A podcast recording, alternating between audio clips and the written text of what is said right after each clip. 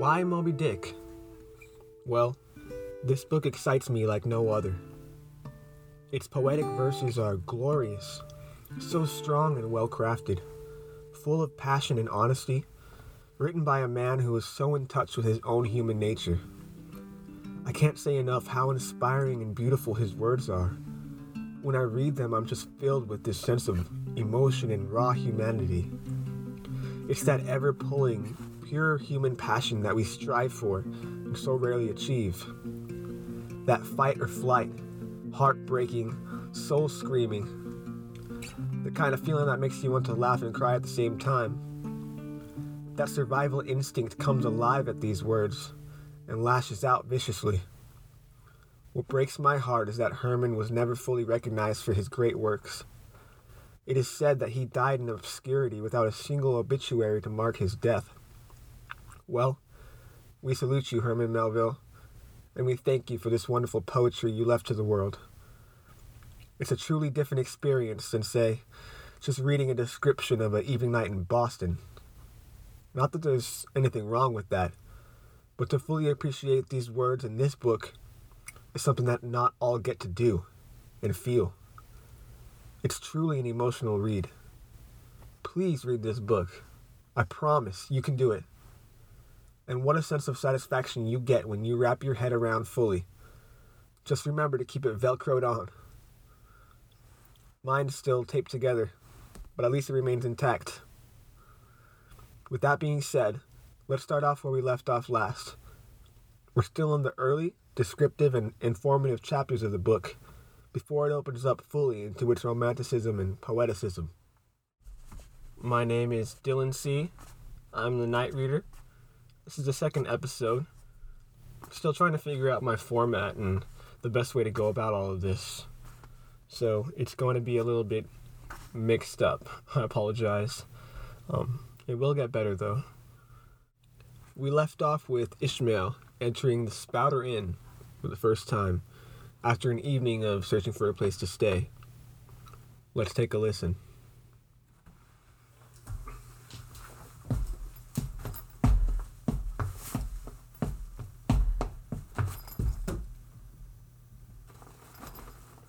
The Spouter Inn looks a lot like the insides of a ship. Landlord, I'd very much like a place to stay. Any available? Oh, fool tonight, lad. Not a bed unoccupied. But avast. You ain't no objections to sharing a harpooner's blanket, have you? I suppose you're going a whaling, so you better get used to that sort of thing. Two in a bed. Well, who might this harpooner be? A decent lad, I hope. I haven't got much of a choice on a dreary night like this. As Ishmael enters the Spouter Inn, he seeks out the landlord and asks him if he has any available rooms.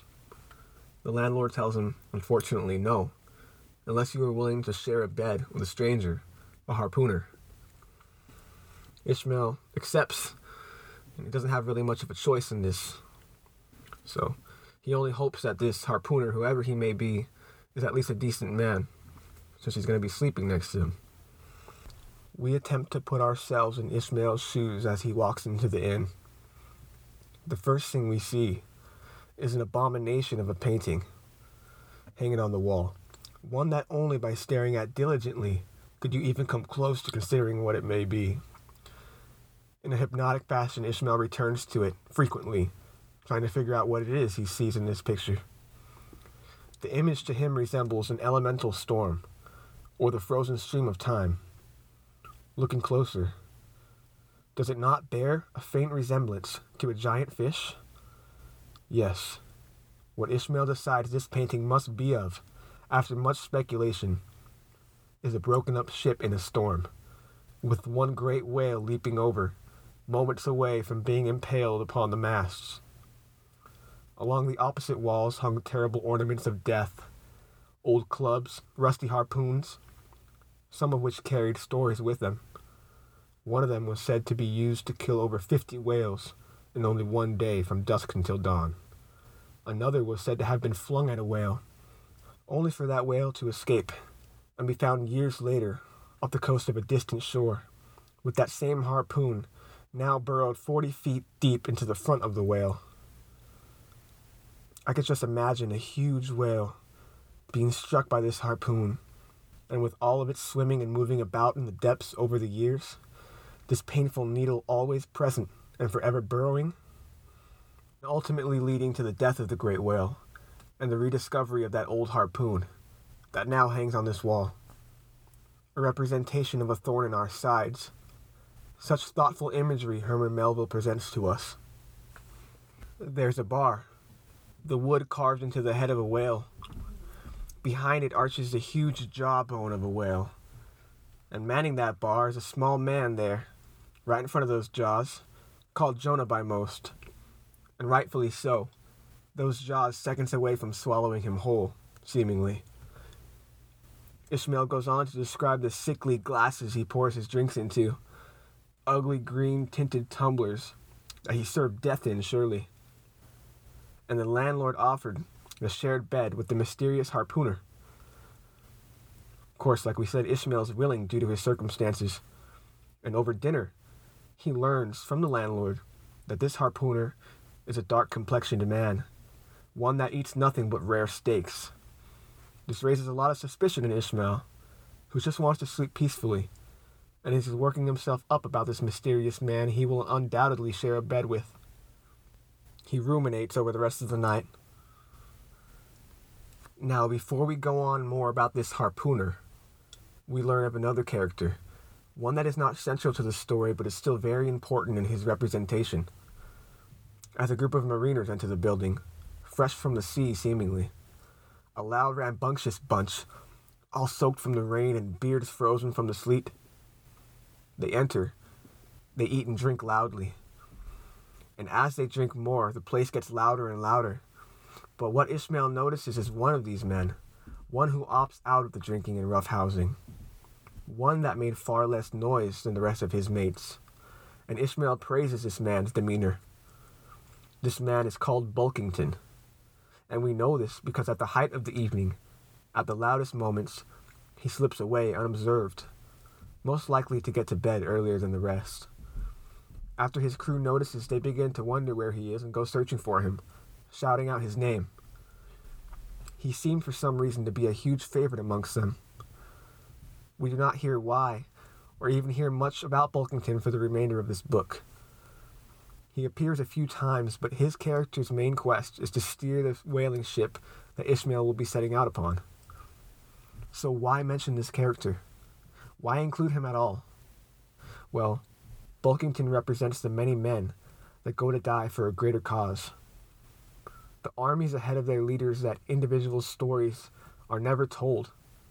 Good men who die often without a cause. He's described as a sober, strong individual. This character is surely included to prove the concept of obedience and dying for the greater good.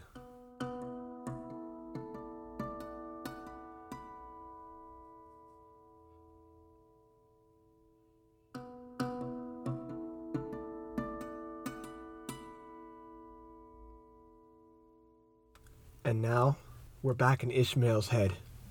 It's nearing midnight, and he's incredibly nervous about this man he'll be sleeping next to. Will his linens be tidy? Why is he out so late? A sailor ought to be asleep at this hour. Ishmael tries to sleep on a short bench that has knots and bumps all over the wood. He was freezing and uncomfortable. He thought maybe he ought to just shut himself in that shared room and lock the door. Who cares if that harpooner comes a-knocking?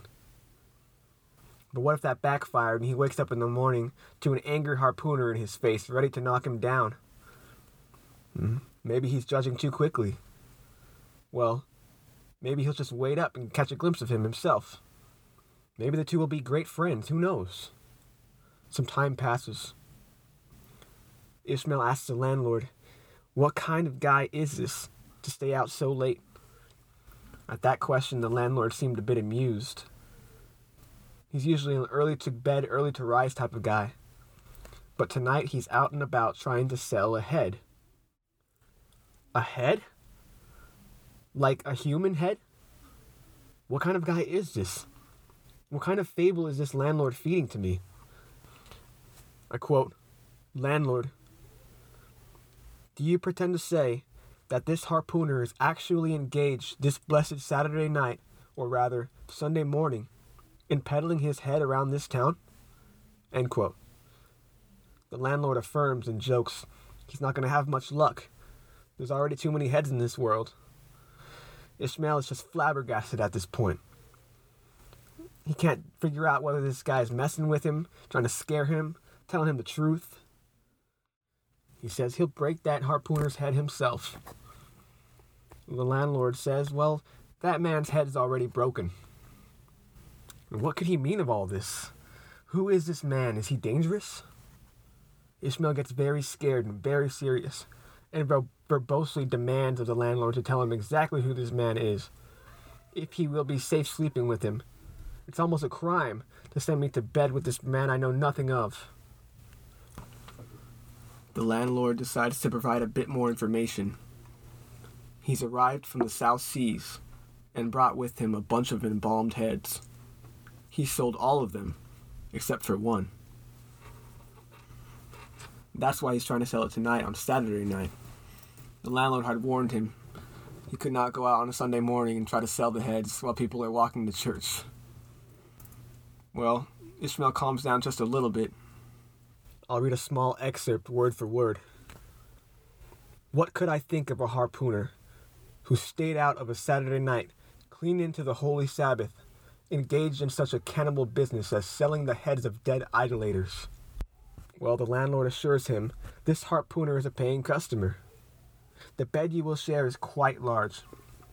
This man must have anchored somewhere else for the night." He gives Ishmael a lit candle and leads him upstairs to a cold room. Let's place ourselves there. It's a small, dimly lit room with a very large bed and hardly any furniture adorning the place. There is a large bag, undoubtedly containing the harpooner's wardrobe, and a tall harpoon leans against the bed. There's an object sitting on the bed that resembles a large doormat with quills in it, a slit in the middle, some kind of heavy, unworldly poncho. He puts it on, turns to a small piece of glass hanging on the wall. He says, quote, "I never saw such a sight in my life. I tore myself out of it in such a hurry that I gave myself a kink in the neck," unquote. It's funny to imagine this guy, alone in the room, trying on this stranger's garments, only to be disgusted at his own reflection and have to tear the garment off roughly. What a scene. Well, he eventually undresses and gets in bed, the harpooner never leaving his thoughts. Now, Ishmael, after a while of rolling about, is almost drifting to sleep. But what's that sound outside of the door?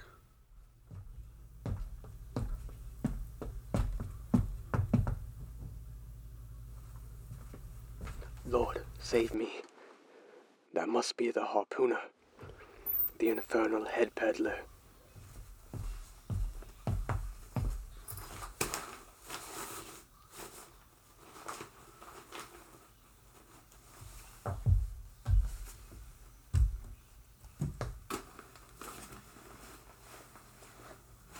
Good heavens, what a sight, such a face.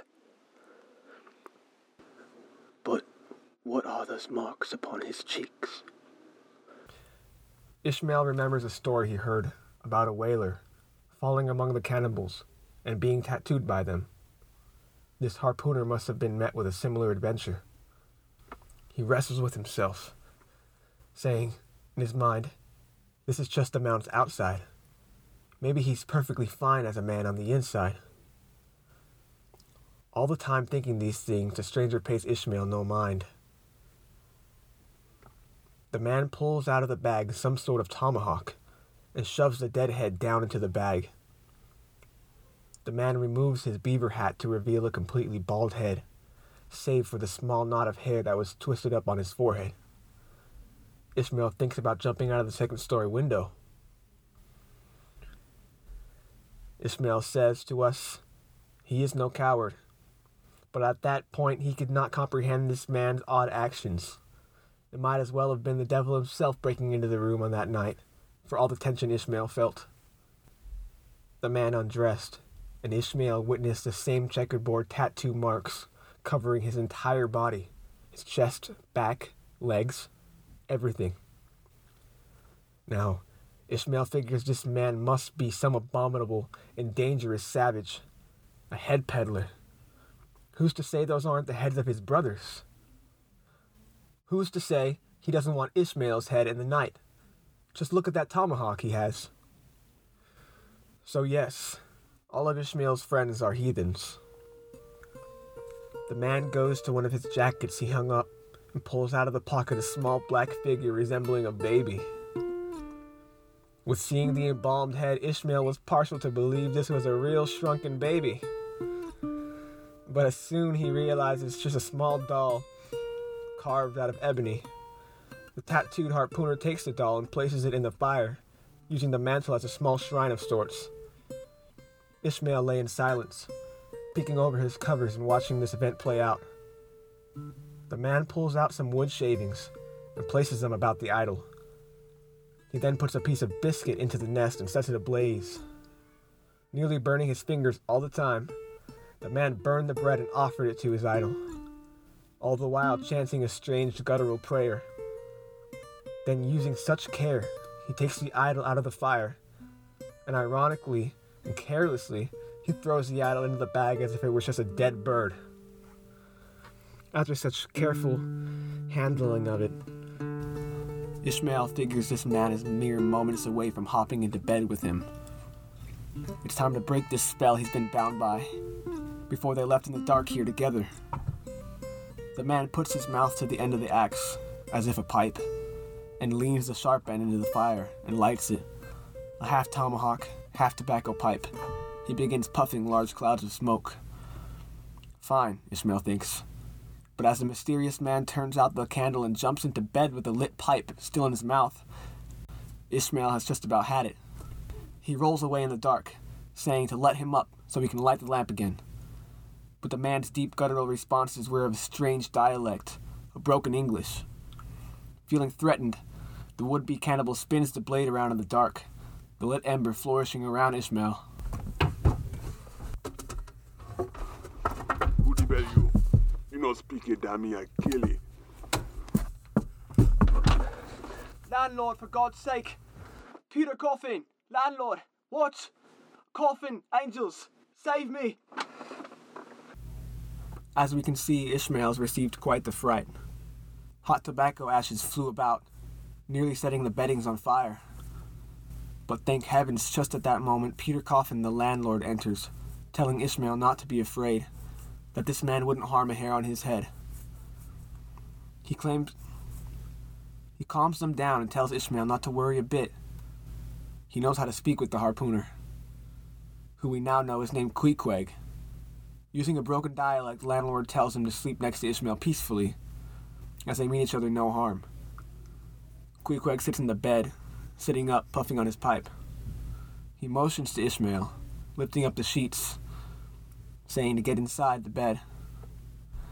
The way he did this seemed very kind and honest to Ishmael. He stands and looks at the man for a moment, getting a better look. Even with all his markings, he seemed a clean man.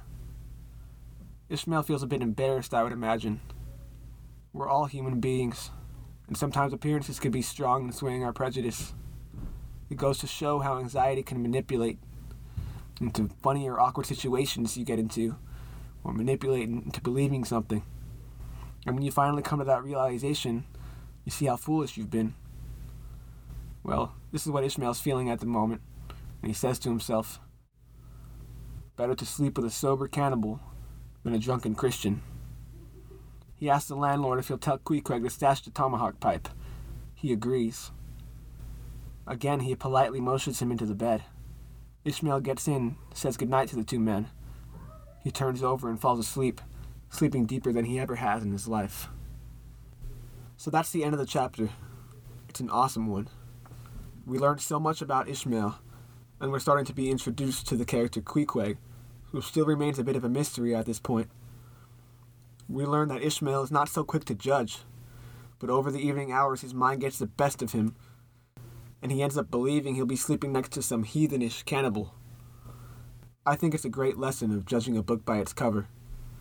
How easy it is to assume somebody that's covered in tattoos must be a criminal, or a bad person. Herman actually got the inspiration for this tattooed character from one of his own sea adventures, where he was once held captive by a tribe of tattooed cannibals. I'm sure that event left Herman Melville a changed man, with a broader spectrum of wisdom, and despair of the quickness of man to be a judge on his brothers. It's weaved into the story so well we might not even know it. It's a great chapter to reflect upon, and Herman's descriptions are wonderful. The next couple chapters we'll see Ishmael having breakfast with this man, and going to check out the boat he'll be sailing on, a great whaling vessel called the Pequod. We'll also meet a very mysterious character, who delivers to Ishmael some very serious and creepy prophecies about the journey to come. Thank you all so much for listening to my second episode. It was a lot of fun making this, and I hope you all liked it. I hope you'll read this book with me and return next week to see what happens next. I'll be doing a reflective episode sometime soon as well, talking about the future of my podcast, what books we'll be reading next, background on myself, and my reason for doing all of this, stuff like that. We continue to read these classic books, even as times change. These classic moments in these books are forever held in history. As if in stone slabs, these words ring true in their permanence. Pick up these books. Fight through them with all of your will. For when you emerge, you are sure to find something inside of you changed. Something that only you can reflect upon by being in the shoes of another. It's very intriguing to bridge that gap in your mind. I would love some feedback from y'all. What would make my material more interesting to you personally? Please let me know, good or bad.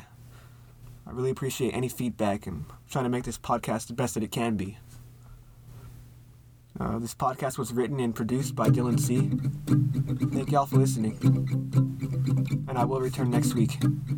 So go on, flip your pages, drop your sword, pick up your pens and reading spectacles. Let us read on.